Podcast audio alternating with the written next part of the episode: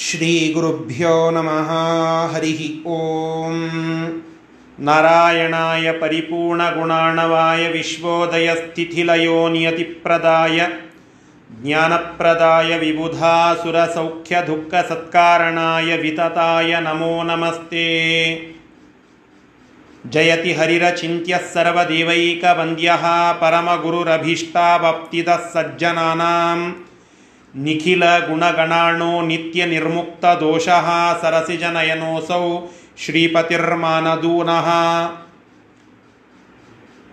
ಧರ್ಮ ವಿಜ್ಞಾನ ವೈರಾಗ್ಯ ಪರಮೈಶ್ವರ್ಯಶಾಲಿನಃ ಆನಂದತೀರ್ಥ ಭಗವತ್ಪಾದಾನ್ ವಂದೇ ನಿರಂತರಂ.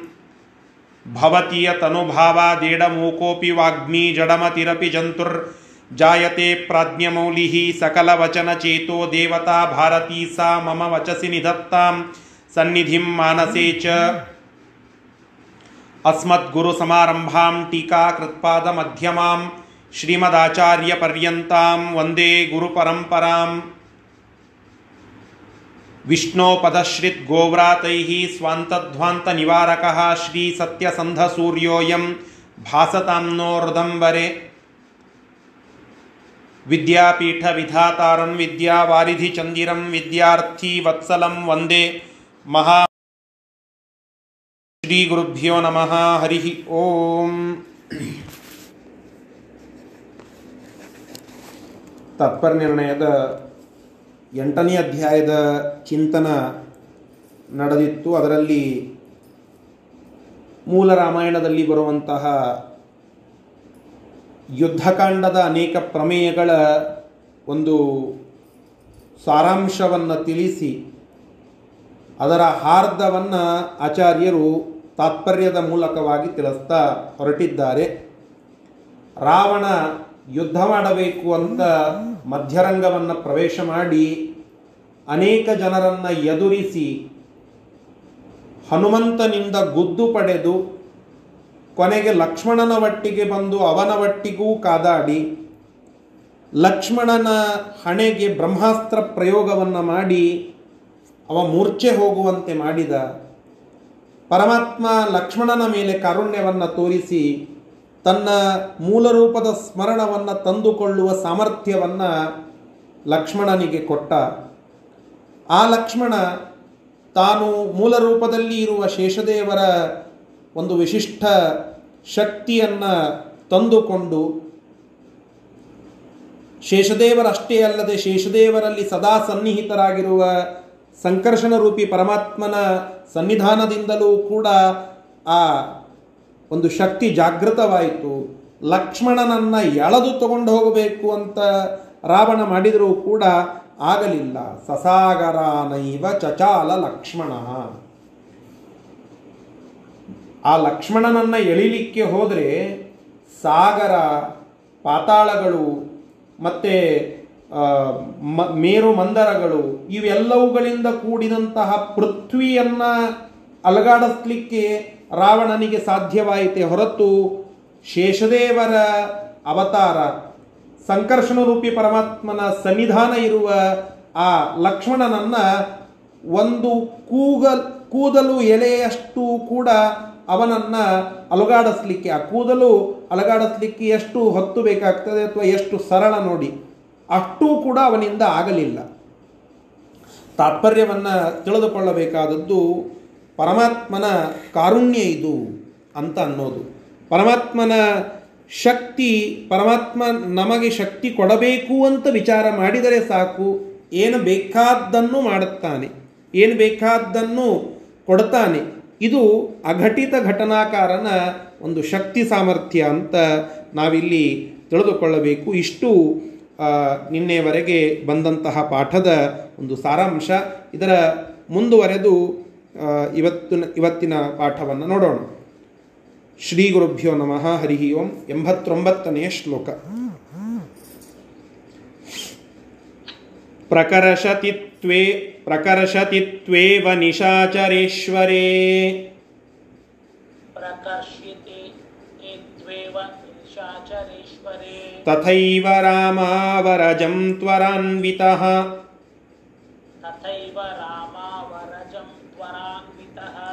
ಸಮಸ್ತ ಜೀವಾಧಿಪತೆ ಪುರಾತನ್ ಪರಾತನುಃ समस्त जीवाधिपतेः परातनुः ಸಮುತ್ಪಪಾತಾಶು ಪುರೋ ಹನುಮಾನ್ समुत्पपातास्य पुरो हनुमान् ಸರಿ ನೋಡಿ ಅಲ್ಲಿ ಇದೆಲ್ಲ ನಡೀತಾ ಇದೆ.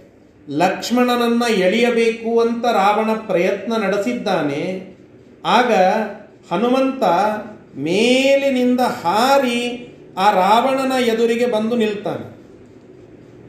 ಮೊದಲೇ ರಾವಣನಿಗೆ ಲಕ್ಷ್ಮಣನನ್ನ ಎಳಿಲಿಕ್ಕೆ ಆಗದೆ ಸೋತು ಸುಣ್ಣಗಾಗಿ ಒದ್ದಾಡ್ತಾ ಇದ್ದಾನೆ.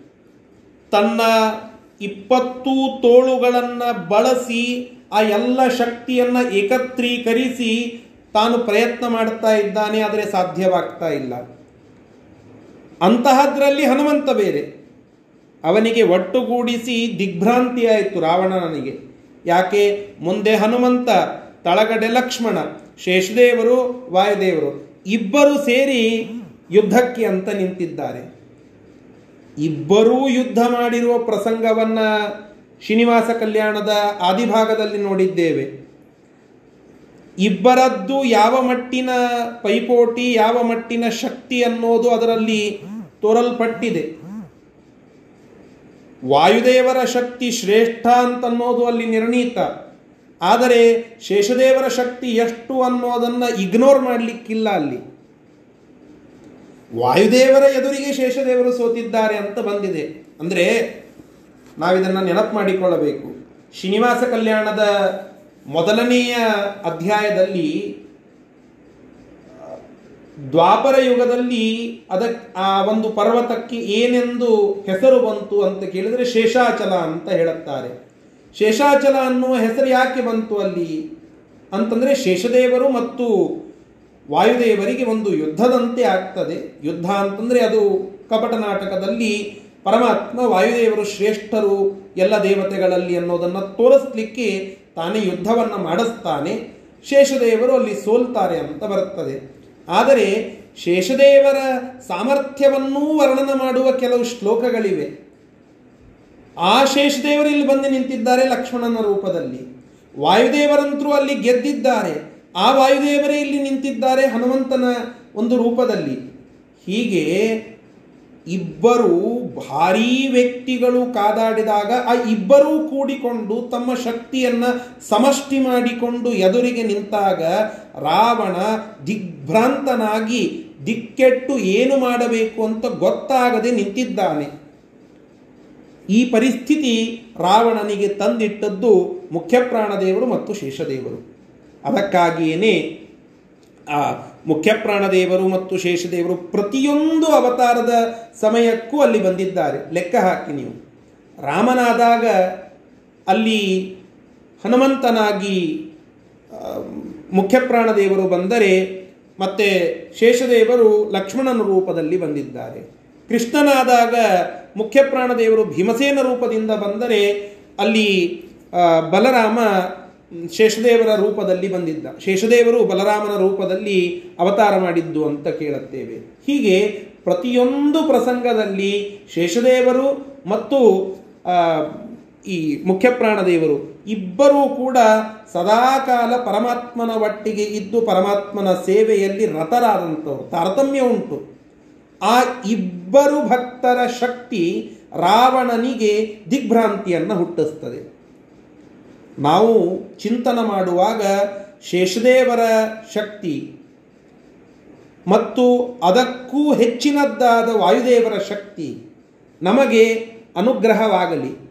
ಆ ಶೇಷದೇವರ ವಾಯುದೇವರ ಶಕ್ತಿ ನಮ್ಮಲ್ಲಿ ಇದ್ದರೆ, ಅರ್ಥಾತ್ ಪರಮಾತ್ಮನಲ್ಲಿ ಅವರು ಮಾಡುವ ಭಕ್ತಿಯ ಲೇಷ ನಮ್ಮಲ್ಲಿ ಉಳಿದರೆ, ನಮ್ಮನ್ನು ರಾವಣನಂತಹ ಹತ್ತು ವಿಚಾರಗಳನ್ನು ಹೊಂದಿರುವ ನೂರಾರು ಜನ ಬಂದು ಎದುರಿಸಲಿಕ್ಕೆ ಬಂದರೂ ಅವರಿಂದ ನಾವು ಏನು ತೊಂದರೆಗೆ ಈಡಾಗೋದಿಲ್ಲ. ಯಾಕೆ?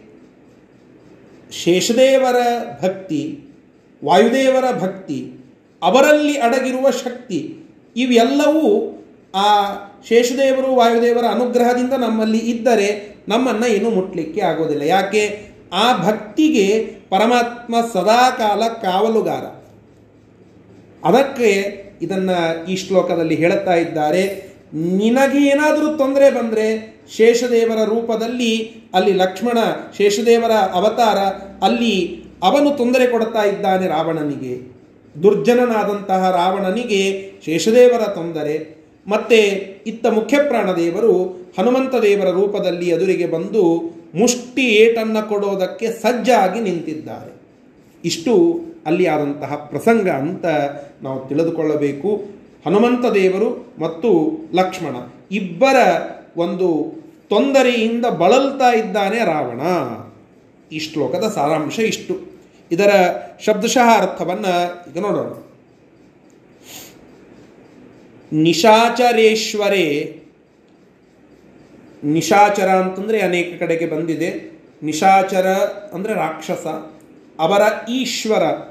ಅಂದರೆ ರಾವಣ ಅಂತ ಅರ್ಥ. ರಾಕ್ಷಸರ ಒಡೆಯನಾಗಿರತಕ್ಕಂತಹ ಆ ರಾವಣ, ಅವ ಭಾರಿ ತ್ವರ, ಗಡಬಡಿಯಿಂದ, ಭಾರಿ ಆಶು ಬೇಗನೆಯಿಂದ, ತ್ವರ, ಆ ತ್ವರೆಯಿಂದ ಅನ್ವಿತ ಕೂಡಿಕೊಂಡಂಥವನಾಗಿ ರಾಮಾವರಜಂ, ರಾಮನ ಅವರಜ. ರಾಮ ಅಂದರೆ ರಾಮದೇವರು. ಅವನ ಅವರಜ. ಅವರ ಅಂತಂದರೆ ಸಂಸ್ಕೃತದಲ್ಲಿ ಕನಿಷ್ಠ ಅಂತ ಅರ್ಥ.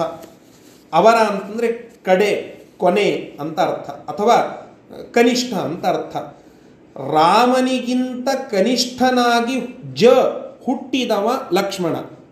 ನೋಡಿ, ಶಬ್ದದ ಸೌಂದರ್ಯ ಎಷ್ಟು ಸೂಕ್ಷ್ಮವಾಗಿದೆ. ಲಕ್ಷ್ಮಣನನ್ನು ಅಂತ ಹೇಳಬೇಕಾಗಿದೆ. ಆದರೆ ರಾಮಾವರಜಂ, ರಾಮನ ಅವರನಾಗಿ ಜ ಜನ್ಮ ತಾಳಿದ ರಾಮಾವರಜನಾದ ಲಕ್ಷ್ಮಣ. ಅವನನ್ನು, ಆ ಲಕ್ಷ, ರಾವಣನು ಬೇಗನೆ ತಥೈವ ಅದೇ ರೀತಿಯಾಗಿ, ಅಂದರೆ ಹಿಂದೆ ಹೇಳಿದ್ದಾರಲ್ಲ, ಅದೇ ರೀತಿಯಾಗಿ ಪ್ರಕರ್ಷತಿ ಎಳಿತಾ ಇದ್ದಾನೆ. ಆಗ ಸಮಸ್ತ ಜೀವಾಧಿಪತೇಹೇ ಎಲ್ಲ ಜೀವರಿಗೆ ಅಧಿಪತಿಯಾಗಿರತಕ್ಕಂತಹ ಜೀವೋತ್ತಮನಾಗಿ ಇರತಕ್ಕಂತಹ ಆ ಹನುಮಾನ್ ಹನುಮಂತ ದೇವರು ಪುರಃ ಆ ರಾವಣನ ಎದುರಿಗೆ ಪರಾತನುಹು, ಆ ಹನುಮಂತ ರೂಪದಿಂದ, ಪರ ಅಂದರೆ ಬೇರೆ, ತನುಹು ಅಂತಂದರೆ ದೇಹ. ಆ ಸಮಸ್ತ ಜೀವದಿ, ಜೀವರಿಗೆ ಅಧಿಪತಿಯಾಗಿರುವಂತಹ ಮುಖ್ಯ ಪ್ರಾಣದೇವರು ಬೇರೊಂದು ಅವತಾರದಿಂದ, ಅಂದರೆ ಹನುಮಂತ ದೇವರ ಅವತಾರದಿಂದ ಅಂತ ಆ ಹನುಮಂತನಾಗಿ ಪುರೋ ಸಮುತ್ಪಪಾತ ಆಶು. ಭಾರಿ ಬೇಗನೆ ಹಾರಿ ಬಂದು, ಸಮುತ್ಪಪಾತ ಹಾರಿ ಬಂದು ಎದುರಿಗೆ ನಿಂತಿದ್ದಾರೆ. ಅವನಿಗೆ ದಿಗ್ಭ್ರಾಂತಿಯಾಗಿದೆ. ಇಷ್ಟು ಎಂಬತ್ತೊಂಬತ್ತನೇ ಶ್ಲೋಕದ ಶಬ್ದಶಃ ಅರ್ಥ. ಸರಿ, ಮುಂದಿನ ಶ್ಲೋಕ. ಸಮುಷ್ಠಿಮಾವೃತ್ಯ ಚ ವಜ್ರಕಲ್ಪಂ. ಸಮುಷ್ಟಿಮಾವೃತ್ಯ ವಜ್ರಕಲ್ಪಂ. जघान तेनैव स रावणं मृषा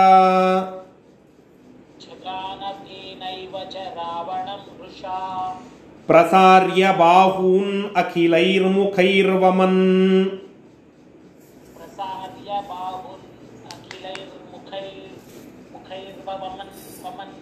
सरक्तमुष्णं व्यसुवत्पपात्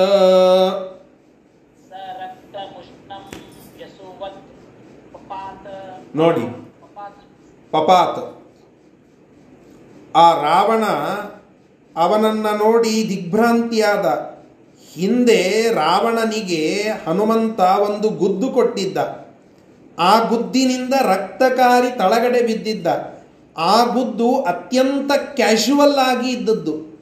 ಅಂದರೆ ಏನು ಭಾರೀ ಶಕ್ತಿಯನ್ನು ತೋರಿಸಬೇಕು ಅಂತ ಹೊಡೆದದ್ದಲ್ಲ. ಈಗ ಅನೇಕ ಜನ ಸ್ವಲ್ಪ ಗಟ್ಟಿಮುಟ್ಟಾಗಿ ದಷ್ಟಪುಷ್ಟ ಇರುವಂಥವರು ಶಭಾಷ್ ಕೊಡುತ್ತಾರೆ. ಯಾರೋ ಅತಿ ತೆಳ್ಳಗೆ ಇದ್ದರು ಪೂರ್ಣ ಏನೂ ಅವರ ಮೈಯಲ್ಲಿ ಶಕ್ತಿ ಇಲ್ಲ ಅನ್ನುವಂತೆ ಇದ್ದರು ಅಂತಂದರೆ ಅವರು ಸಾಮಾನ್ಯವಾಗಿ ಶಭಾಷ್ ಅಂತ ಕೊಟ್ಟದ್ದಕ್ಕೆ ತಳಗಡೆ ಕುಸಿದು ಬಿದ್ದು ಬಿಡುತ್ತಾರೆ. ಅವರೇನು ಶಕ್ತಿ ಹಾಕಿ ಹೊಡಿಬೇಕು ಅಂತ ಹೊಡೆದದ್ದಿರೋದಿಲ್ಲ ಸುಮ್ಮನೆ ಬೆನ್ನಿಗೆ ಶಭಾಷ್ ಅಂತ ಹೇಳಿ ಹೊಡೆದಿರ್ತಾರೆ ಆದರೆ ತಳಗಡೆ ಬಿದ್ದು ಬಿಡುತ್ತಾರೆ. ಹಾಗೆ ಹನುಮಂತ ಅತ್ಯಂತ ಕ್ಯಾಶುವಲ್ ಆಗಿ ಒಬ್ಬ ವ್ಯಕ್ತಿಗೆ ಶಭಾಷ್ ಕೊಟ್ಟಂತೆ ಬೆನ್ನಿಗೆ ಹೊಡೆದಿದ್ದ. ಅದಕ್ಕೇನೆ ಅದನ್ನೇ ತಾಳಿಕೊಳ್ಳಲಿಕ್ಕೆ ಆಗದೆ ರಕ್ತಕಾರಿ ಬಿದ್ದಿದ್ದ ರಾವಣ. ಅವನಿಗೆ ಏನೋ ಒಂದು ಏಟು ಕೊಟ್ಟಂತೆ ಮಾಡಿ ಅಲ್ಲಿಂದ ಎಸ್ಕೇಪ್ ಆಗಿದ್ದ ರಾವಣ.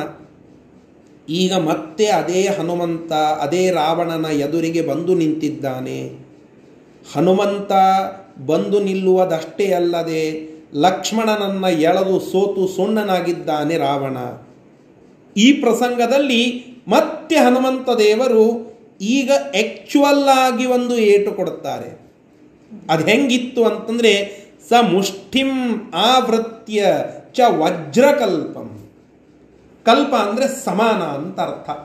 ವಜ್ರಕಲ್ಪಂ ಅಂತಂದರೆ ವಜ್ರಕ್ಕೆ ಸಮಾನವಾಗಿರತಕ್ಕಂತಹ ಒಂದು ಮುಷ್ಟಿ. ಆ ಮುಷ್ಟಿಯನ್ನು ಇಟ್ಟುಕೊಂಡು ಇಂದ್ರನ ವಜ್ರಾಯುಧ ನಿವಾಳಿಸೋಗಬೇಕು. ಅಂತಹ ಕೈ ಆ ಹನುಮಂತ ದೇವರದ್ದು. ಆ ಹನುಮಂತ ದೇವರು ಒಂದು ಮುಷ್ಟಿ ಏಟನ್ನು ಕೊಡುತ್ತಾರೆ. ಅದು ಹೇಗೆ? ಜಘಾನ ತೇನೈವ ಸರಾವಣಂ ಋಷಾ. ಕೋಪದಿಂದ ಆ ಒಂದು ಮುಷ್ಟಿ ಏಟನ್ನು ಕೊಟ್ಟರು ರಾವಣ ಅದಕ್ಕೆ ಪ್ರತಿಯಾಗಿ ಒಂದು ಏಟನ್ನು ಕೊಟ್ಟ.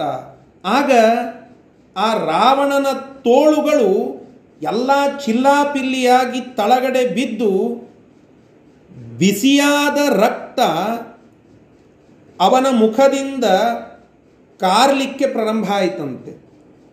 ನೋಡಿ ಹನುಮಂತ ದೇವರು ಹಿಂದೆ ಕ್ಯಾಶುವಲ್ ಆಗಿ ಒಂದು ಏಟು ಕೊಟ್ಟಾಗಲೇನೆ ತಳಗಡೆ ಬಿದ್ದು ರಕ್ತ ಕಾರಿದ್ದ ರಾವಣ ಈಗ ಹೊಡಿಬೇಕಂತೆ ಹೊಡೆದದ್ದು. ಸುಮ್ಮನೆ ಏನೂ ಇಲ್ಲದೆ ಹೊಡೆದ್ರೇನೆ ಆ ಹಣೆ ಬಾರ ಅಂತಂದರೆ ಹೊಡಿಬೇಕು ಅಂತೆ ನಿಂತು ಹೊಡೆದ್ರೆ ಯಾವ ಮಟ್ಟಿಗೆ ಆಗ್ತದೆ? ಹೀಗಾಗ್ತದೆ. ವಜ್ರ ಸದೃಶವಾಗಿರತಕ್ಕಂತಹ ಹನುಮಂತನ ಮುಷ್ಟಿ ಏಟನ್ನ ಪಡೆದು ರಾವಣ ತಳಗಡೆ ಬಿದ್ದು ಬಿಸಿಯಾದ ರಕ್ತವನ್ನು ಕಾರಿದಂತೆ, ಬರೇ ರಕ್ತ ಅಲ್ಲ, ಒಳಗಡೆ ಆ ಬಿಸಿ ತನ್ನ ಕೋಪದಿಂದ ಏನು ಕುದೀತಾ ಇತ್ತು ರಕ್ತ, ಆ ಬಿಸಿಯಾದ ರಕ್ತ ಕಾರ್ತಾ ತಳಗಡೆ ಶವ ಬಿದ್ದಂತೆ ಬಿದ್ದಂತೆ ವ್ಯಸುವತ್ ಪಪಾತ, ವ್ಯಸುವತ್ ಅಂದರೆ ಶವದಂತೆ. ಒಂದು ಹೆಣ ಬಿದ್ದಂತೆ ತಳಗಡೆ ಬಿದ್ದು ಬಿಟ್ಟ. ಯಾಕೆ? ಹನುಮಂತನ ಏಟಿನ ಪ್ರಭಾವ. ಜಘ್ನೆ ನಿಘ್ನೇನ ವಿಘ್ನೋ. ಹೇಳಿದ್ದಾರಲ್ಲ, ಅಂತಹ ಅದ್ಭುತವಾದ ಮುಷ್ಟಿ, ಅದು ಹನುಮಂತ ದೇವರದ್ದು, ಭೀಮಸೇನ ದೇವರದ್ದು ಅಂತ ವಾಯುಸ್ತುತಿಕಾರರು ವರ್ಣನ ಮಾಡುತ್ತಾರೆ. ಅಂತಹ, ಆ ಅದ್ಭುತವಾದಂತಹ ಒಂದು ಏಟನ್ನು ಕೊಟ್ಟು ರಾವಣನನ್ನು ತಳಗಡೆ ಬೀಳಿಸಿದ ಅಂತ ಈ ಶ್ಲೋಕ ನಮಗೆ ತಿಳಿಸಿಕೊಡ್ತಾ ಇದೆ. ಇದರ ಶಬ್ದಶಃ ಅರ್ಥ. ಸಹ ಆ ಹನುಮಂತನು ವಜ್ರಕಲ್ಪಂ ಮುಷ್ಟಿಂ ಆವೃತ್ಯ. ವಜ್ರಕ್ಕೆ ಸಮಾನವಾಗಿರತಕ್ಕಂತಹ ಮುಷ್ಟಿಂ, ಒಂದು ಮುಷ್ಟಿಯನ್ನು ಆವರ್ತ್ಯ, ಅದನ್ನು ತಿರುಗಿಸಿ ಋಷಾ ಅತ್ಯಂತ ಕೋಪದಿಂದ ರಾವಣಂ ರಾವಣನನ್ನು ತೇನೈವ ಜಘಾನ, ಅದೇ ಮುಷ್ಟಿಯನ್ನೇ ಬಳಸಿ ಒಂದು ಜೋರಾಗಿ ಏಟನ್ನು ಕೊಡ್ತಾನೆ.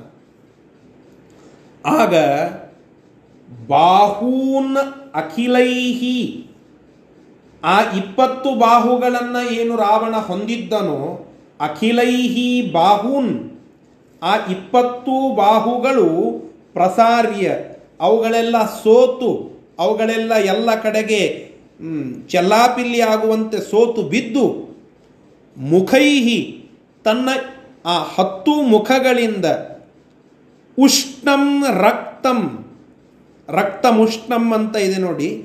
ಅದನ್ನು ಬಿಡಿಸಿಕೊಂಡ್ರೆ ಉಷ್ಣಂ ರಕ್ತಂ. ಬಿಸಿಯಾಗಿರತಕ್ಕಂತಹ ರಕ್ತವನ್ನು ವಮನ್ ವಾಂತಿ ಮಾಡುತ್ತಾ ವ್ಯಸುವತ್ ಪಪಾತ. ಒಂದು ಶವದಂತೆ ತಳಗಡೆ ಬಿದ್ದು ಬಿಟ್ಟ. ಇದು ಆ ರಾವಣನಿಗೆ ಹನುಮಂತ ಕೊಟ್ಟಿರುವ ಎರಡನೆಯ ಪೆಟ್ಟು. ಗಮನಿಸಬೇಕು. ಯಾವ ಪೆಟ್ಟು ಕೊಟ್ಟಾಗಲೂ ಸಾಯಿಸಲಿಲ್ಲ, ಸಾಯುವಂತೆ ಮಾಡುತ್ತಾನೆ. ಯಾಕೆ? ಹಿಂದೆ ನಿಧಾರ್ಯ ಏವ ರಾವಣಸ್ಸ ರಾಘವಾಯ ನಾನ್ಯಥ. ಅನ್ಯಥಾ ನ ಬೇರೆ ಯಾರ ಬಲಿಯೂ ಅಲ್ಲ. ರಾವಣ ರಾಮನಿಂದಲೇನೆ ಸಾಯಬೇಕು. ಮತ್ಯಾರಿಂದಲೂ ಅಲ್ಲ. ಅಂತನ್ನುವ ಒಂದು ಯೋಜನೆಯನ್ನು ಹಾಕಿಕೊಂಡಿದ್ದ. ಅದಕ್ಕಾಗಿ ತಾನು ಎಷ್ಟೇ ಏಟು ಕೊಟ್ಟರೂ ಸಾಯಲಿಲ್ಲ. ಇದು ಹೆಂಗೆ ಅವನಿಗೆ ಕಂಟ್ರೋಲ್ ಮಾಡಲಿಕ್ಕೆ ಆಗ್ತಿತ್ರಿ? ಹನುಮಂತ ಹೊಡಿಲಿಕ್ಕೆ ಆಗ್ತಿತ್ತು. ಆದರೆ ಅವ ಸಾಯದೇ ಇರುವಂತೆ ಕಂಟ್ರೋಲ್ ಮಾಡಲಿಕ್ಕೆ ಹೇಗಾಗ್ತಿತ್ತು ಯಾಕೆ ಅಂದರೆ ಅವ ಸಾಯಬೇಕು ಅಂದರೆ ಅವನಿಂದ ಮುಖ್ಯಪ್ರಾಣ ದೇವರು ಹೊರಗಡೆ ಬರಬೇಕು. ಅದೂ ಕೂಡ ಜೀವೋತ್ತಮರಾಗಿರ್ತಕ್ಕಂತಹ ಹನುಮಂತ ದೇವರ ಕೈಯಲ್ಲಿಯೇ ಇರುವ ಒಂದು ಸಾಮರ್ಥ್ಯ. ಅಂತಹದ್ರಲ್ಲಿ ಅಲ್ಲಿ ಮುಖ್ಯಪ್ರಾಣ ದೇವರು ಅವನ ದೇಹದಿಂದ ಹೊರಗಡೆ ಬರದಂತೆ ಅವನಿಗೆ ಯಾತನ ಆಗಬೇಕು ಈ ಯಮಲೋಕದಲ್ಲಿ ಯಾತನಾ ಶರೀರ ಅಂತ ಕೊಡ್ತಾರೆ ಅಂತ ಗರುಡ ಪುರಾಣ ತಿಳಿಸ್ತದೆ. ಯಾತನಾ ಶರೀರ ಅಂತಂದರೆ ನೀವು ಸತ್ಯ ಹೋಗಿಬಿಟ್ಟಿರ್ತೀರ. ಹೀಗಾಗಿ ಅಲ್ಲಿ ಸಾಯುವ ಪ್ರಸಂಗವೇ ಇಲ್ಲ. ಆದರೆ ನಿಮ್ಮ ಶರೀರಕ್ಕೆ ಅದರ ಅನುಭವ ಆಗ್ತಾ ಇರುತ್ತದೆ. ರಾವಣನಿಗೆ ಇಲ್ಲೇ ನರಕ ತೋರಿಸಿಬಿಟ್ಟ ಹನುಮಂತ. ಯಾಕೆ? ಅವನನ್ನು ಸಾಯಿಸ್ತಾ ಇಲ್ಲ. ಆದರೆ ಯಾತನ ಕೊಡ್ತಾ ಇದ್ದಾನೆ.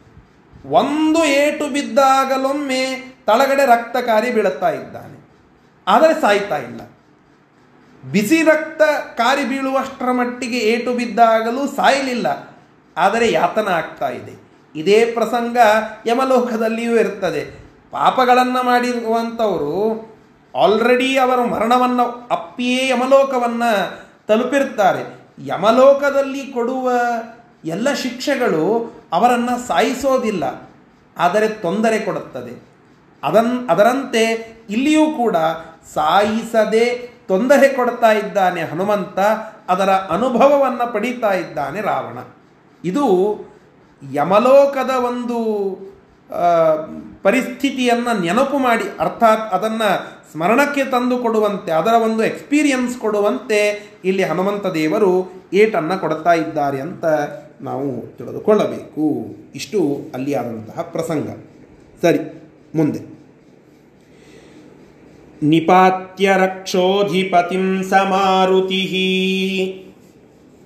सम्पाद्य रक्षोधिपतिं स मारुतिः प्रगृह्य सौमित्रिमुरङ्गशायिनः प्रगृह्य सौमित्रिमुरङ्गशायिनः जगाम रामाख्यतनो समीपम् जगाम रामाख्यतनोः समीपम् सौमित्रिमुद्धर्तुमलं ह्यसौ कपिः सौमित्रिमुद्धर्तुमलम् ಹೆಸೌ ಕಪಿಹಿ. ನೋಡಿ, ನಿಪಾತ್ಯ. ಆಗ ಆ ರಾಕ್ಷಸ ಒಡೆಯ, ರಾಕ್ಷಸಾಧಿಪ ಈ ರಾವಣ ಲಕ್ಷ್ಮಣನನ್ನ ಏನು ಎತ್ತಿಕೊಂಡು ಹೋಗಬೇಕು ಅಂತ ವಿಚಾರ ಮಾಡಿದ್ನಲ್ಲ, ಅದೆಲ್ಲ ಫ್ಲಾಪ್ ಆಯಿತು. ರಾವಣ ತಳಗಡೆ ಬಿದ್ದು ಬಿಟ್ಟಿದ್ದಾನೆ. ಲಕ್ಷ್ಮಣನೂ ಅಲ್ಲಿಯೇ ಇದ್ದಾನೆ. ಆ ಲಕ್ಷ್ಮಣನನ್ನ ಹನುಮಂತ ದೇವರು ಎತ್ತಿಕೊಂಡು ಬಂದು ರಾಮನ ಎದುರಿಗೆ ತಲುಪಿಸಿದ್ರಂತೆ. ನೀನು ರಾಮನ ತಮ್ಮನಾಗಿ ಹುಟ್ಟಿ ಬಾ, ರಾಮನ ಮಗನಾಗಿ ಹುಟ್ಟಿ ಬಾ, ರಾಮನ ಜೊತೆಯಲ್ಲೇ ಇದ್ದು ಬಾ. ಆದರೆ ನಿನ್ನನ್ನ ದೇವರ ಹತ್ತಿರಕ್ಕೆ ಕರೆದುಕೊಂಡು ಹೋಗೋರು ಹನುಮಂತ ದೇವರೇ. ಅದನ್ನು ಈ ಸಂದೇಶ ತೋರಿಸಿಕೊಡುತ್ತದೆ. ಇದೇ ಪ್ರಸಂಗದ ಸಂದೇಶವನ್ನು ಶ್ರೀನಿವಾಸ ಕಲ್ಯಾಣವು ನಮಗೆ ತಿಳಿಸಿಕೊಡುತ್ತದೆ. ಅಲ್ಲೇನು ಹೇಳುತ್ತಾರೆ? ಶೇಷದೇವರು ಸ್ವಲ್ಪ ಅಹಂಕಾರವನ್ನು ತೋರಿಸಿದರು. ಹನುಮಂತದೇವರು ಅರ್ಜೆಂಟಾಗಿ ಪರಮಾತ್ಮನನ್ನು ಭೇಟಿಯಾಗಬೇಕಾಗಿತ್ತು. ದ್ವಾರದ ಪಾಲನ ಮಾಡಲಿಕ್ಕಂತ ಹೇಳಿ ಶೇಷದೇವರು ನಿಂತಿದ್ರು. ಶೇಷದೇವರು ಹೇಳಿದರು, ನಾನು ದ್ವಾರಪಾಲನ ಮಾಡುವಂತಹ ವ್ಯಕ್ತಿ. ನನಗೆ ಪರಮಾತ್ಮನ ದರ್ಶನ ಮಾಡಿಸಬೇಕೋ ಬಿಡಬೇಕು ಅನ್ನುವ ಅಧಿಕಾರ. ಹೀಗಾಗಿ ನಾನು ಯಾರಿಗೆ ಅಲೌ ಮಾಡುತ್ತೇನೋ ಪರ್ಮಿಟ್ ಮಾಡುತ್ತೇನೋ, ಅವನು ಮಾತ್ರ ದೇವರ ದರ್ಶನಕ್ಕೆ ಒಳಗಡೆ ಹೋಗಲಿಕ್ಕೆ ಸಾಧ್ಯ. ಪರಮಾತ್ಮ ನನಗೆ ಯಾರೂ ಒಳಗಡೆ ಬಂದರೂ ಕೂಡ ಬಿಡಬೇಡ ಅಂತ ಒಂದು ಜನರಲ್ ಗೈಡೆನ್ಸ್ ಕೊಟ್ಟಿದ್ದಾನೆ. ಆ ಗೈಡ್ಲೈನ್ಸ್ ಪ್ರಕಾರವಾಗಿಯೇನೆ ನಾನು ಹೋಗವ. ಹೀಗಾಗಿ ನಿನ್ನನ್ನು ಬಿಡೋದಿಲ್ಲ. ಪರಮಾತ್ಮ ಹೇಳಿಲ್ಲ, ನಾನು ಪರ್ಮಿಟ್ ಮಾಡೋದಿಲ್ಲ ಅಂತ ಶೇಷದೇವರು ಹೇಳಿದರು.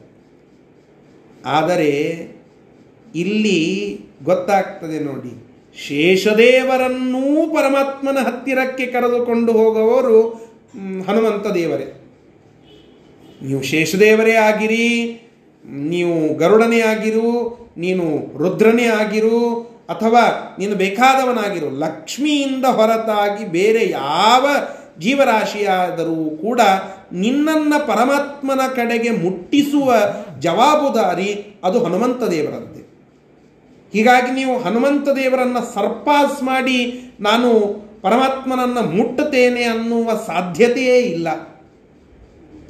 ಜೀವಾಂತಸ್ಥಿತ್ವ ಸರ್ವಕರ್ಮ ಕಾರಯಿತ್ರೇ ನಮಃ ಅಂತ ಪರಮಾತ್ಮನನ್ನು ಕೊಂಡಾಡುತ್ತಾರೆ ಯಾದವಾರ್ಯರು.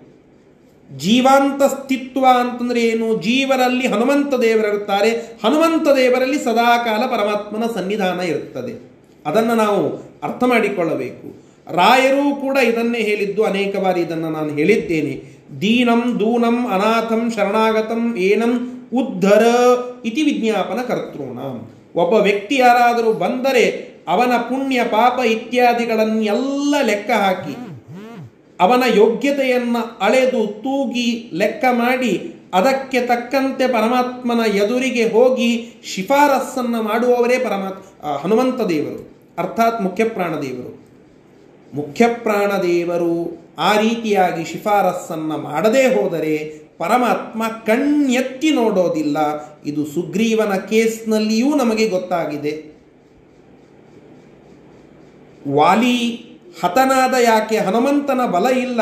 ಸುಗ್ರೀವ ಸೇಫ್ ಆದ ಅವನಿಗೆ ಪರಮಾತ್ಮನ ಬಲ ಬಂತು ಯಾಕೆ ಹನುಮಂತನ ಬಲ ಹಿಂದೆ ಇತ್ತು ಅನ್ನೋದಕ್ಕೆ? ಇಲ್ಲಿಯೂ ಲಕ್ಷ್ಮಣ ಹಾಗೆ ನೋಡಿದರೆ ಒಡ ಹುಟ್ಟಿದ ತಮ್ಮ.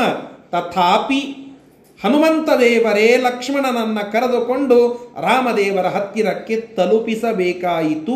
ರಾವಣನಿಂದ ಹಿಂದೆ ಮಾಡಿ, ಅಂದರೆ ಅವನನ್ನು ತಡೆದು. ಇದೇನು ತೋರಿಸಿಕೊಡುತ್ತಂದ್ರೆ ಸಕಲ ಜೀವರಾಶಿಗಳನ್ನು ಪರಮಾತ್ಮನ ಎದುರಿಗೆ ತಂದು ನಿಲ್ಲಿಸುವ ಸಾಮರ್ಥ್ಯ ಇರೋದು ಹನುಮಂತ ದೇವರೊಬ್ಬರಿಗೆ ಹೊರತು ಮತ್ತಿನ್ಯಾರಿಗೂ ಆ ಶಕ್ತಿ ಇಲ್ಲ.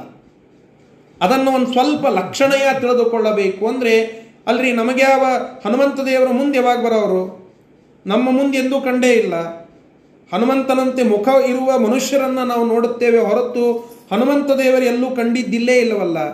ಮತ್ತು ಯಾವಾಗ ಬರ್ತಾರೆ ಅಂತಂದರೆ ಹನುಮಂತ ದೇವರು ಶ್ರೀಮದಾಚಾರ್ಯರಾಗಿ ಬಂದು ತಮ್ಮ ಇಡಿಯಾದ ಹಾರ್ದವನ್ನು ಗ್ರಂಥಗಳಲ್ಲಿ ಇಟ್ಟು ಹೋಗಿದ್ದಾರೆ.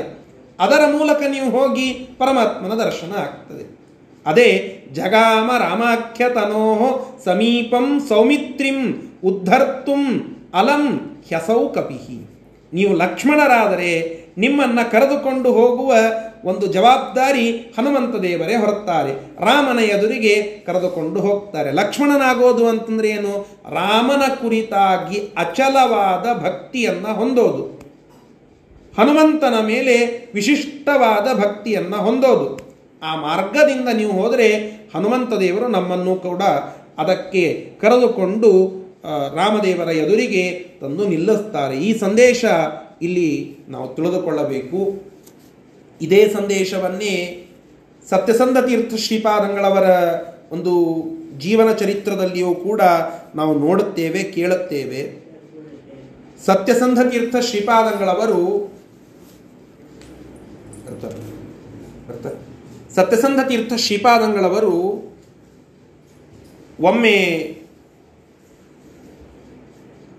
ವಿಷ್ಣು ಪಾದ ಇರುವಂತಹ ಗಯಾ ಕ್ಷೇತ್ರಕ್ಕೆ ಹೋಗಿದ್ದಾರೆ. ಗಯಾ ಗದಾಧರನ ಕ್ಷೇತ್ರ, ವಿಷ್ಣುಪಾದ ಇರುವ ಕ್ಷೇತ್ರ.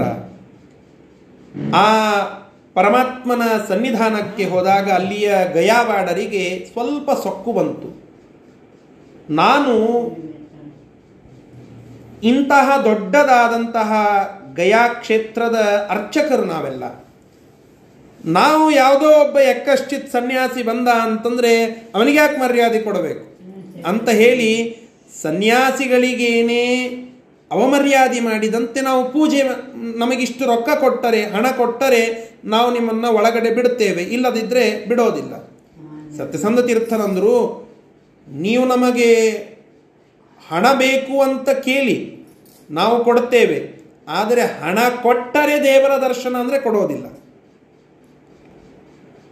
ಅಂದ ಕೂಡಲೇ ಇಲ್ಲ, ಹಣ ಕೊಟ್ಟರೆ ಮಾತ್ರ ದೇವರ ದರ್ಶನ. ಅಂದ ಕೂಡಲೇ ಸಿಟ್ಟು ಬಂತು. ಎದ್ದು ಹೋಗಿಬಿಟ್ರು, ಕೀಲಿ ಹಾಕಿಕೊಂಡು ಹೋಗಿಬಿಟ್ರು. ಅಲ್ಲಿ ಕೂತು ಆ ವಿಷ್ಣು ವಿಷ್ಣು ಸ್ತುತಿ ಎನ್ನುವ ಅದ್ಭುತವಾದಂತಹ ಒಂದು ಸ್ತೋತ್ರವನ್ನು ಅಲ್ಲಿಂದಲ್ಲಿಯೇ ಸ್ಪಾಂಟೇನಿಯಸ್ ಆಗಿ ಬರೆದು ಅದನ್ನು ಎಲ್ಲ ಶಿಷ್ಯರನ್ನು ಕೂಡಿಸಿಕೊಂಡು ಪಾರಾಯಣ ಮಾಡಿಸ್ತಾರೆ. ಆ ಗುಡಿಯ ಎದುರಿಗೆ, ಗುಡಿಯ ಕೀಲಿಯನ್ನು ಹಾಕಿಕೊಂಡು ಹೋಗಿಬಿಟ್ಟಿದ್ದಾರೆ ಲಟಲಟ ಆ ಎಲ್ಲ ಕೀಲಿಗಳು ಮುರ ಮುರಿದುಕೊಂಡು ಬಿದ್ದು. ಶಾತಿತಂ ದ್ವಾರಕೀಲಂ ದೃಷ್ಟ್ವಾ ಗಂಗಾ, ಶಾತಿತಂ ದ್ವಾರಕೀಲಂ.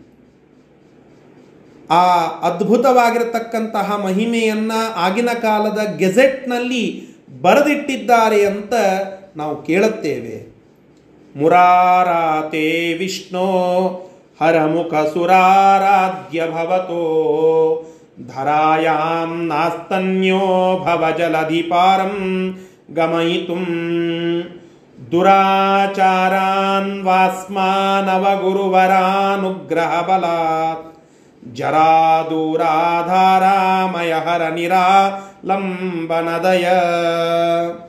ಅಹಂ ಸಕ್ತ ಪೋತೆ ತ್ವಯಿ ನ ವೈ ರಥ ಪಾಕೆ ಲಕ್ಷ್ಮೀರವಣ ತವ ಪಾಕೆ ನಹಿ ರತಃ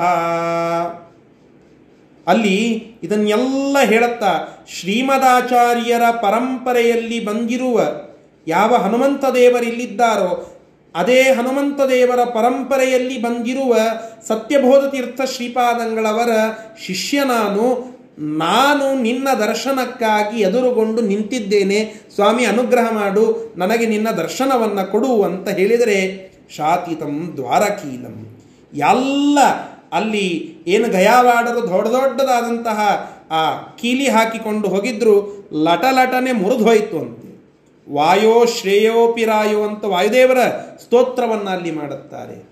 ಅದರ ಪರಿಣಾಮದಿಂದ ವಾಯುದೇವರ ಸ್ತೋತ್ರ ಅದರ ಮೂಲಕವಾಗಿ ಶ್ರೀಮದಾಚಾರ್ಯರ ತತ್ವವನ್ನು ಓದಿ ತನ್ಮೂಲಕವಾಗಿ ಸ್ತೋತ್ರ ಮಾಡಿದ್ದರ ಪರಿಣಾಮ ಅಲ್ಲಿ ಎಲ್ಲ ಆ ದ್ವಾರಕೀಲಗಳು ಮುರಿದು ಒಳಗಡೆ ಪ್ರವೇಶ ಸಿಕ್ತು ಅಂತ ನಾವು ಕಥೆಯಲ್ಲಿ ಕೇಳುತ್ತೇವೆ. ಅವರ ಪೂರ್ವಾರಾಧನಾ ಇವತ್ತು ಆ ಸತ್ಯಸಂಧ ತೀರ್ಥರದ್ದು ಅದೇ ಪ್ರಸಂಗದಲ್ಲಿ ಇಲ್ಲಿಯೂ ಕೂಡ ನಾವು ಸಂದೇಶವನ್ನು ತಿಳಿದುಕೊಳ್ಳುವ ಅವಕಾಶ ಉಂಟು. ಹನುಮಂತ ದೇವರ ಮುಖಾಂತರವೇ ನಾವು ನೀವು ಅಷ್ಟೇ ಅಲ್ಲ ಸಾಕ್ಷಾತ್ ಇಡಿಯಾದ ಭೂಮಿಯನ್ನ ಸಾಸಿವೆಯ ಕಾಳಿನಂತೆ ಹೊತ್ತಿರುವ ಸಾಸಿರ ಜಿಹ್ವೆಯುಳ್ಳ ಶೇಷದೇವರು ಕೂಡ ಹನುಮಂತ ದೇವರ ಮುಖಾಂತರವಾಗಿಯೇನೆ ದೇವರನ್ನು ನೋಡಲಿಕ್ಕೆ ಶಕ್ಯವಾಯಿತೆ ಹೊರತು ಅದಿಲ್ಲದೆ ಉಳದಂತೆ ಸಾಧ್ಯವಾಗಲಿಲ್ಲ. ಇದನ್ನು ನಮಗೆ ಸಂದೇಶವಾಗಿ ಇಲ್ಲಿ ತಿಳಿಸಿಕೊಡ್ತಾ ಇದ್ದಾರೆ. ಅದೇ ನಿಪಾತ್ಯ ರಕ್ಷೋಧಿಪತಿಂ ಸ ಮಾರುತಿ. ಪ್ರಗೃಹ್ಯ ಸೌಮಿತ್ರಿಂ ಉರಂಗಶಾಯಿನಃ ಜ ಜಗಾಮ ರಾಮಾಖ್ಯತನೋ ಸಮೀಪಂ ಸೌಮಿತ್ರಿಂ ಉದ್ಧರ್ತು ಅಲಂ ಹ್ಯಸೌ ಕಪಿಹಿ ಈ ಪ್ರಕಾರವಾಗಿ ಹನುಮಂತ ದೇವರು ಆ ಲಕ್ಷ್ಮಣನನ್ನು ಕರೆದುಕೊಂಡು ರಾಮದೇವರ ಎದುರಿಗೆ ತಂದು ನಿಲ್ಲಿಸಿದರು. ರಾಮ ಆ ಹನುಮಂತ ದೇವರಿಗೆ ಮಾಡಿ ಲಕ್ಷ್ಮಣನಿಗೆ ಮಾಡಿದ ಉಪಚಾರವೇನು, ಉಪಕಾರವೇನು? ಎರಡೂ ಕೂಡ ಮುಂದಿನ ಶ್ಲೋಕದಲ್ಲಿ ಹೇಳಲ್ಪಡ್ತಾ ಇದೆ. ಅದನ್ನು ನೋಡೋಣ. ಈ ಶ್ಲೋಕದ ಸಾರಾಂಶ ಇಷ್ಟು. ಇದರ ಶಬ್ದಶಃ ಅರ್ಥವನ್ನು ನೋಡಿ ಮುಂದಿನ ಶ್ಲೋಕಕ್ಕೆ ಹೋಗೋಣ. ಸಹ ಮಾರುತಿ ಆ ಹನುಮಂತನು ಸೌಮಿತ್ರಿಂ ಉರಂಗಶಾಯಿನಃ ಸೌಮಿತ್ರಿಂ. ಅಲ್ಲಿ ಬಿದ್ದಿರತಕ್ಕಂತಹ ಉರಂಗಶಾಯಿನಃ, ಅಂದರೆ ಶೇಷದೇವರ ಅವತಾರವಾಗಿರತಕ್ಕಂತಹ ಸೌಮಿತ್ರಿಂ, ಸುಮಿತ್ರಾಳ ಮಗ ಸೌಮಿತ್ರಿ. ಸುಮಿತ್ರೇಹೇ ಅಪತ್ಯಂ ಪುಮಾನ್ ಸೌಮಿತ್ರಿ ಅಂತ ಅದರ ಸಮಾಸ. ಸುಮಿತ್ರೇಹೇ ಸುಮಿತ್ರಾಳ ಅಪತ್ಯಂ ಪುಮಾನ್ ಮಗ ಆದ, ಆದ್ದರಿಂದ ಸೌಮಿತ್ರಿ ಅಂತ ಲಕ್ಷ್ಮಣನಿಗೆ ಇರುವ ಹೆಸರು. ಆ ಉರಂಗಶಾಯಿನಃ ಶೇಷಾವತಾರಿಯಾಗಿರತಕ್ಕಂತಹ ಸೌಮಿತ್ರಿಂ ಸುಮಿತ್ರಾಳ ಮಗನಾಗಿರತಕ್ಕಂತಹ ಲಕ್ಷ್ಮಣನನ್ನು ಮಾರುತಿ ಹನುಮಂತನು ನಿಪಾತ್ಯ ಅವನ ಅಲ್ಲಿ ತಳಗಡೆ ಬಿದ್ದಂತಹ ಅವನನ್ನು ಪ್ರಗೃಹ್ಯ ಅವನನ್ನ ಎತ್ತಿಕೊಂಡು ನಿಪಾತ್ಯ ಮುಂದೆ ಎತ್ತಿಕೊಂಡು ರಾಮಾಖ್ಯತನೋಹೋ ರಾಮರೂಪದಿಂದ ಇಲ್ಲಿ ಬಂದಿರತಕ್ಕಂತಹ ಆ ಪರಮಾತ್ಮನ ಎದುರಿಗೆ ಸಮೀಪಂ, ಸಮೀಪಕ್ಕೆ ಸೌಮಿತ್ರಿಂ ಉದ್ಧರ್ತುಂ. ಸುಮಿತ್ರಾಳ ಮಗನಾಗಿರತಕ್ಕಂತಹ ಲಕ್ಷ್ಮಣನನ್ನು ಎತ್ತಿಕೊಂಡು ಅಲ್ಲಿ ಹೋಗಲಿಕ್ಕೆ ಕಪಿಹಿ, ಆ ಹನುಮಂತ ತಾನೇ ಅವ- ಅವನೇ ಅಲ್ಲಿ ಅಲಂ ಸಮರ್ಥ. ಅಲಂ ಅಂತಂದರೆ ಸಮರ್ಥನಾಗಿದ್ದಾನೆ. ಅಲಂ ಅನ್ನೋದಕ್ಕೆ ಸಂಸ್ಕೃತದಲ್ಲಿ ಎರಡು ಅರ್ಥ. ಒಂದು ಸಾಕು ಅಂತ ಒಂದರ್ಥ. ಚೆನ್ನಾಗಿ ಸಮರ್ಥ ಅಂತನ್ನುವ ಎರಡರ್ಥ. ಇಲ್ಲಿ ಅಲಂ ಅಂತಂದರೆ ಉದ್ಧರ್ತುಂ ಅಲಂ ಅಸೌ. ಅವನು ಅವನೇ ತಾನೇ ಇಲ್ಲಿ ಸಮರ್ಥ. ಅಂದರೆ ಅವನನ್ನು ಬಿಟ್ಟು ಮತ್ಯಾರು ಅವನನ್ನ ರಾಮದೇವರ ಎದುರಿಗೆ ಕರೆದುಕೊಂಡು ಹೋಗಲಿಕ್ಕೆ ಸಾಧ್ಯ ಅನ್ನುವ ಒಂದು ಪ್ರಶ್ನಾರ್ಥಕದ ಮುಖಾಂತರವಾಗಿ ಸಂದೇಶವನ್ನ ಈ ಶ್ಲೋಕ ನಮಗೆ ತಿಳಿಸಿಕೊಡ್ತಾ ಇದೆ. ರಾಮನ ಎದುರಿಗೆ ಲಕ್ಷ್ಮಣ ಮೂರ್ಛಿತನಾಗಿ ಬಿದ್ದಿದ್ದಾನೆ. ಹಣೆಗೆ ಆ ಏಟು ಬಡದಿದೆ, ಬ್ರಹ್ಮಾಸ್ತ್ರದ ಅಸ್ತ್ರ ಅಲ್ಲಿ ಸಿಕ್ಕಾಕಿಕೊಂಡಿದೆ. ಶೇಷಾವತಾರದ ಒಂದು ಶಕ್ತಿಯಲ್ಲಿ ಬಂದಿತ್ತು, ಆದರೆ ಈಗ ಸ್ಲೋ ಡೌನ್ ಆಯಿತು.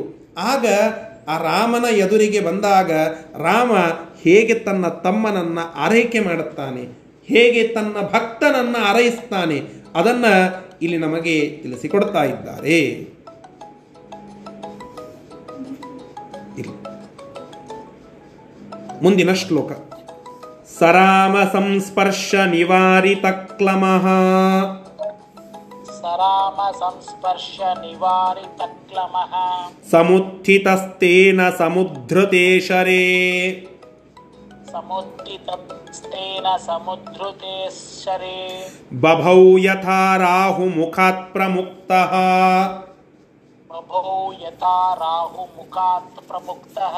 ಶಶೀಸು ಪೂರ್ಣೋ ವಿಚಕತ್ಪ್ರರಶ್ಮಿಭಿಃ ಶಶೀಸು ಪೂರ್ಣೋ ವಿಕಚತ್ ಸ್ವರಶ್ಮಿಭಿಃ ನೋಡಿ ಆಗ ರಾಮ ಆ ಲಕ್ಷ್ಮಣನನ್ನ ನೋಡಿ ಕನಿಕರದಿಂದ ಎದುರಿಗೆ ಹೋಗ್ತಾನಂತೆ.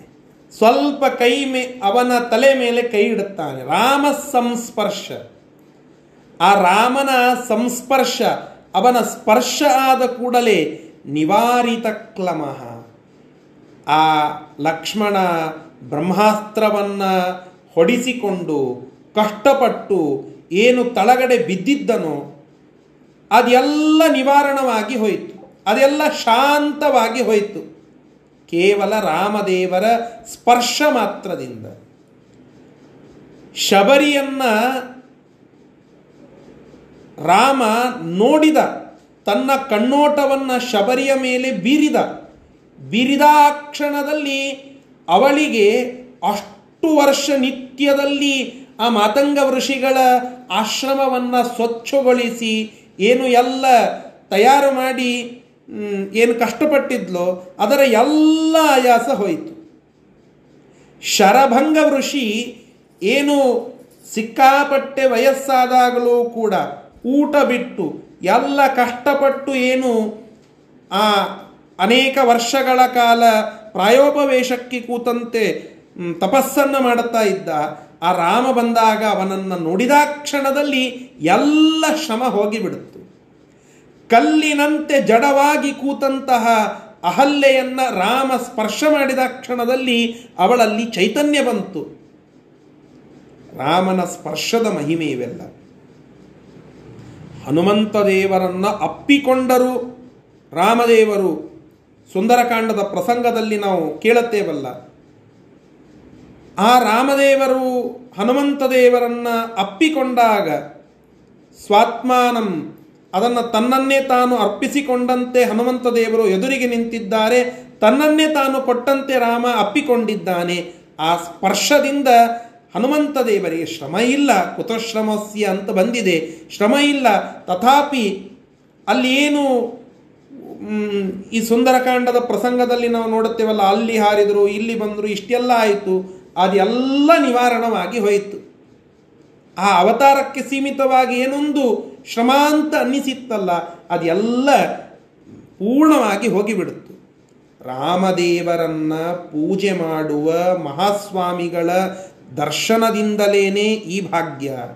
ರಾಮದೇವರ ಪೂಜೆ ಮಾಡುವ ಮಹಾಸ್ವಾಮಿಗಳ ಪಾದವನ್ನು ಮುಟ್ಟಿ ನಮಸ್ಕಾರ ಮಾಡಿದರೆ ಎಲ್ಲ ರೀತಿಯಾದ ಶ್ರಮ, ಎಲ್ಲ ರೀತಿಯಾದ ದಮ ಇವೆಲ್ಲ ಹೋಗಿಬಿಡುತ್ತದೋ?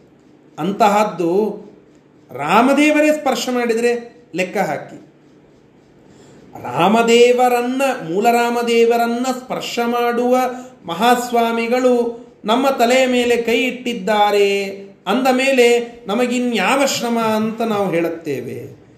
ಅಂತಹ ರಾಮದೇವರ ಸ್ಪರ್ಶ ಮಾಡಿದ್ದಕ್ಕೆ ಆ ಭಾಗ್ಯ ಅಂದ ಮೇಲೆ, ರಾಮದೇವರೇ ಸ್ಪರ್ಶ ಮಾಡಿದರೆ ಯಾವ ಭಾಗ್ಯ? ಆ ಭಾಗ್ಯ ಶೇಷದೇವರಿಗೆ ಇಲ್ಲಿ ಸಿಕ್ಕಿದೆ. ಎಲ್ಲ ರೀತಿಯಾದ ಶ್ರಮ, ದುಃಖ, ಸಂಕಷ್ಟ, ಅದೆಲ್ಲ ಓಡಿಹೋಯಿತು ಸಮುತ್ಥಿತಸ್ತೇನ ಸಮುದ್ರತೇಶರೆ ಹಣೆಗೆ ಅಂಟಿಕೊಂಡಿದ್ದ ಆ ಬ್ರಹ್ಮಾಸ್ತ್ರವನ್ನು ಕಿತ್ತು ಹಾಕಿದ ಅಂತೆ ರಾಮ. ಕಿತ್ತು ಹಾಕಿ ಅವನನ್ನು ಆರೈಕೆ ಮಾಡುತ್ತಾನೆ, ತಲೆ ಮೇಲೆ ಕೈ ಆಡಿಸ್ತಾನೆ, ಎದ್ದು ಕೂತು ಬಿಡುತ್ತಾನೆ ಲಕ್ಷ್ಮಣ, ಯುದ್ಧಕ್ಕೆ ಸನ್ನದ್ಧನಾಗಿ ನಿಂತು ಬಿಡುತ್ತಾನೆ. ಯಾರಿಗೆ ತಾನೇ ರಾಮನ ಸ್ಪರ್ಶ ಆದಾಗ ಅಂತಹ ಚೈತನ್ಯ ಬಾರದೇ ಇರೋದು ಎಲ್ಲರಿಗೂ ಬರುತ್ತದೆ. ಅಂತಹದ್ರಲ್ಲಿ ಶೇಷದೇವರ ಅವತಾರ. ಅವನಿಗೆ ಪೂರ್ಣವಾದ ಚೈತನ್ಯ ಬಂತು. ಸತ್ಯಬೋಧ ತೀರ್ಥ ಶ್ರೀಪಾದಂಗಳವರು ಮುಟ್ಟಿ ಕೊಟ್ಟಿರುವ ತುಪ್ಪವನ್ನು ಹಾವೇರಿ ರಾಮಾಚಾರ್ಯರೆನ್ನುವ ಪಂಡಿತರು ಸ್ವೀಕಾರ ಮಾಡಿದರೆ ಹತ್ತು ವರ್ಷ ಆಯುಷ್ಯವನ್ನು ಪಡೆದುಕೊಂಡು ಸತ್ಯಬೋಧರಿಂದ ಅವರೇ ಮುಂದೆ ಸತ್ಯಸಂಧರಾಗಿ ಹತ್ತು ವರ್ಷ ಆಳ್ವಿಕೆ ಮಾಡುತ್ತಾರೆ, ಅವರು ಮುಟ್ಟಿರುವ ತುಪ್ಪಕ್ಕೆ ಅಷ್ಟು ಸಾಮರ್ಥ್ಯ ಅಂತ ನಾವು ಕೇಳುತ್ತೇವೆ. ರಾಮದೇವರನ್ನ ಪೂಜೆ ಮಾಡಿದ, ಕೈ ಮುಟ್ಟಿದ ತುಪ್ಪಕ್ಕೆ ಆಯುಷ್ಯವನ್ನೇ ದಾನ ಮಾಡುವ ಶಕ್ತಿ ಉಂಟು ಅಂದ ಮೇಲೆ ಸ್ವತಃ ರಾಮದೇವರ ಸ್ಪರ್ಶದ ಮಹಿಮೆ ಎಂತಹದ್ದು ಲೆಕ್ಕ ಹಾಕಿ. ಅಷ್ಟು ಮಹಿಮೆ. ಆ ರೀತಿಯಾಗಿ ಅವರಿಗೆ ಲಕ್ಷ್ಮಣನಿಗೆ ಅನುಗ್ರಹ ಮಾಡಿ ಅವನ ಪರಿಹ, ಅವನ ಶ್ರಮವನ್ನೆಲ್ಲ ಪರಿಹಾರ ಮಾಡುತ್ತಾರೆ ಅಂತ ತಿಳಿಸ್ತಾರೆ. ಸ್ವಲ್ಪ ಕಾವ್ಯವನ್ನು ಸೇರಿಸಿ ಹೇಗೆ ಅಂತಂದರೆ, ಯಥಾ ರಾಹುಮುಖಾತ್ ಪ್ರಮುಕ್ತ ಶಶಿ ಸುಪೂರ್ಣೋ ವಿಚಕತ್ವ ರಶ್ಮಿಬಿಹಿ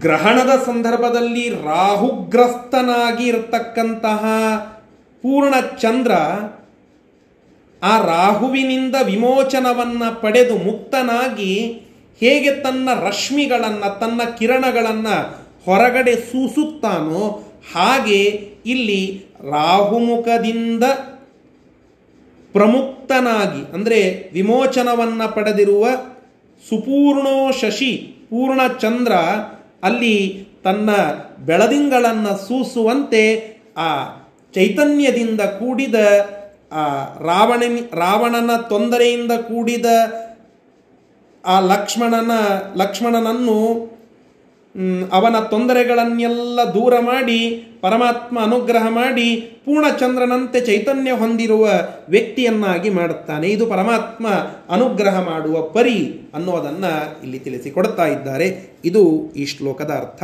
ಇದರ ಶಬ್ದಶಃ ಅರ್ಥವನ್ನು ನೋಡಿ ಇವತ್ತಿನ ಪಾಠವನ್ನು ಮುಕ್ತಾಯಗೊಳಿಸೋಣ.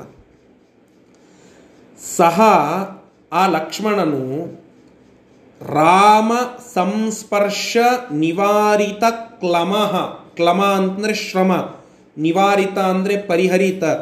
ರಾಮ ಸಂಸ್ಪರ್ಶದಿಂದ ಪರಿಹರಿಸಲ್ಪಟ್ಟ ಶ್ರಮವನ್ನುಳ್ಳ, ಅಂದರೆ ರಾಮದೇವರ ಸ್ಪರ್ಶ ಮಾತ್ರದಿಂದಲೇ ತನ್ನ ಎಲ್ಲ ಶ್ರಮವನ್ನು ಕಳೆದುಕೊಂಡಂಥವನಾಗಿ ಶರೇ ಸಮುದ್ರತೆ ಸಮುತ್ಥಿತ ತೇನ ಬಾಣ, ಅದು ಹಣೆಗೇನು ಅಂಟಿಕೊಂಡಿತ್ತೋ ಅದನ್ನು ರಾಮನಿಂದ ಕಸಿದು, ಅಂದರೆ ತೆಗೆಸಿಕೊಳ್ಳಲ್ಪಟ್ಟವನಾಗಿ, ಯಥಾ ಯಾವ ರೀತಿಯಾಗಿ ರಾಹುಮುಖಾತ ರಾಹುವಿನ ಮುಖದಿಂದ ಪ್ರಮುಕ್ತ, ಅಂದರೆ ಪರಿಹರಿಸಿಕೊಳ್ಳಲ್ಪಟ್ಟವನಾದ ಸುಪೂರ್ಣೋ ಶಶಿ ಪೂರ್ಣಚಂದ್ರನು ವಿಕಚ ಸ್ವರಶ್ಮಿಬಿಹಿ ತನ್ನ ಶ್ರೇಷ್ಠವಾದ ಬೆಳದಿಂಗಳನ್ನು ಸೂಸುವವನು. ಅದೇ ರೀತಿಯಾಗಿ ಬಭೌ. ಅಲ್ಲಿ ಆ ಬೆಳದಿಂಗಳನಂತ ಬೆಳದಿಂಗಳನ್ನು ಸೂಸುವ ಪೂರ್ಣ ಚಂದ್ರನಂತೆ ಆ ಲಕ್ಷ್ಮಣ ಚೈತನ್ಯದಿಂದ ಕೂಡಿದವನಾಗಿ ಎದ್ದು ನಿಂತ. ಆಗ ರಾವಣ ರಾಮನ ಹತ್ತಿರಕ್ಕೆ ಬರ್ತಾನೆ. ರಾವಣ ಮತ್ತು ರಾಮರ ಯುದ್ಧ. ತೊಂಬತ್ತು ಮೂರನೆಯ ಶ್ಲೋಕದಿಂದ ಪ್ರಾರಂಭ ಆಗ್ತದೆ. ಅದರ ವೈಭವ ಏನು? ಅದನ್ನು ನಾಳೆ ದಿನ ಮತ್ತೆ ಮುಂದುವರಿಸೋಣ. ಶ್ರೀ ಕೃಷ್ಣಾರ್ಪಣಮಸ್ತು ಹರಯೇ ನಮಃ. ಇವತ್ತು ಶ್ರೀಯುತ ಮನೋಜ್ ತೊರವಿಯವರು ಮತ್ತು ಶ್ರೀಮತಿ ಸ್ವಪ್ನ ತೊರವಿಯವರು ನಿತ್ಯದಲ್ಲಿ ಪ್ರಾಯ ನಾನು ಈಗ ಲೆಕ್ಕ ಹಾಕ್ತಾ ಇದ್ದೆ. ಸುಮಧ್ವ ವಿಜಯ ಪ್ರಾರಂಭ ಆದಾಗಿನಿಂದ ಸುಮಧ್ವ ವಿಜಯ ಗೀತಾಪಾಠ ದ್ವಾದಶ ಸ್ತೋತ್ರ ಎಂಟು ಅಧ್ಯಾಯಗಳ ಪರ್ಯಂತವಾಗಿ ತಾತ್ಪರ್ಯ ನಿರ್ಣಯದ ಎಲ್ಲ ಪಾಠಗಳನ್ನು ಚೇತು ಬಿಡದೆ ನಿತ್ಯದಲ್ಲಿ ಶ್ರದ್ಧಾಪೂರ್ವಕವಾಗಿ ವಿಶಿಷ್ಟವಾದ ಆ, ಗ್ರಂಥವನ್ನು ತಿಳಿದುಕೊಳ್ಳಬೇಕೆನ್ನುವ ವಿಶೇಷ ಆಸಕ್ತಿಯನ್ನು ತೋರಿಸ್ತಾ ನಿತ್ಯದಲ್ಲಿ ಕೇಳ್ತಾ ಇದ್ದರು ಅವರನ್ನು ಇಲ್ಲಿವರೆಗೆ ನಾನೇ ನೋಡಿದ್ದೇ ಇಲ್ಲ. ಎರಡೂವರೆ ವರ್ಷ ಆದರೂ ಕೂಡ ಅವರು ಮೊಬೈಲ್ನಲ್ಲಿ ಪಾಠವನ್ನು ಕೇಳುತ್ತಾ ಹುಬ್ಬಳ್ಳಿಯಲ್ಲಿ ಕೂಡುತ್ತಿದ್ದರು ಬಿಜಾಪುರದಲ್ಲಿ ನಾನು ಪಾಠವನ್ನು ಹೇಳುತ್ತಾ ಅಲ್ಲಿ ಕೂಡುತ್ತಿದ್ದೆ. ಆದರೆ ಅವರನ್ನು ಸಾಕ್ಷಾತ್ತಾಗಿ ನೋಡಿದ್ದೇ ಇಲ್ಲ. ಆದರೆ ಧರ್ಮಕರ್ಮ ಸಂಯೋಗ ನಾನು ಹುಬ್ಬಳ್ಳಿಗೆ ಬಂದದ್ರಿಂದ ಅವರ ಮನೆಯಲ್ಲಿ ಬಂದು ಇವತ್ತು ಪಾಠವನ್ನು ಹೇಳುವಂತೆ ಆಯಿತು. ಸತ್ಯಸಂಧರ ಪೂರ್ವಾರಾಧನಾ ನಿಮಿತ್ತವಾಗಿ ಅವರ ವಿಶೇಷ ಸ್ಮರಣವನ್ನು ಮಾಡಿಕೊಂಡಂತಾಯಿತು. ಹೀಗಾಗಿ ಆ ತೊರವಿಯವರ ಕುಟುಂಬಕ್ಕೂ ಕೂಡ ವಿಶೇಷವಾಗಿ ಈ ತಾತ್ಪರ್ಯ ನಿರ್ಣಯದ ಪಾಠದ ಫಲ ಸಂದು ಎಲ್ಲ ರೀತಿಯಾದಂತಹ ಕಲ್ಯಾಣ, ಎಲ್ಲ ರೀತಿಯಾದಂತಹ ಸೌಭಾಗ್ಯ ಸಂಪತ್ತು ಅವರಿಗೆ ಪ್ರಾಪ್ತವಾಗಲಿ ಅಂತ ಮತ್ತು ಶ್ರೀಮದಾಚಾರ್ಯರ ಅಂತರ್ಗತವಾಗಿರತಕ್ಕಂತಹ ವೇದವ್ಯಾಸ ಭಿನ್ನ ಅಸ್ಮತ್ ಕುಲದೇವರಲ್ಲಿ ಪ್ರಾರ್ಥನಾ ಮಾಡುತ್ತಾ, ಸತ್ಯಸಂಧರ ಅನುಗ್ರಹವು ಕೂಡ ಅವರ ಮೇಲೆ ಆಗಲಿ ಅಂತ ಕೇಳಿಕೊಳ್ಳುತ್ತಾ ಇವತ್ತಿನ ಪಾಠವನ್ನು ಮುಕ್ತಾಯಗೊಳಿಸೋಣ. ಶ್ರೀ ಕೃಷ್ಣಾರ್ಪಣಮಸ್ತು ಹರಯೇ ನಮಃ. ಹರೇ ಶ್ರೀನಿವಾಸ.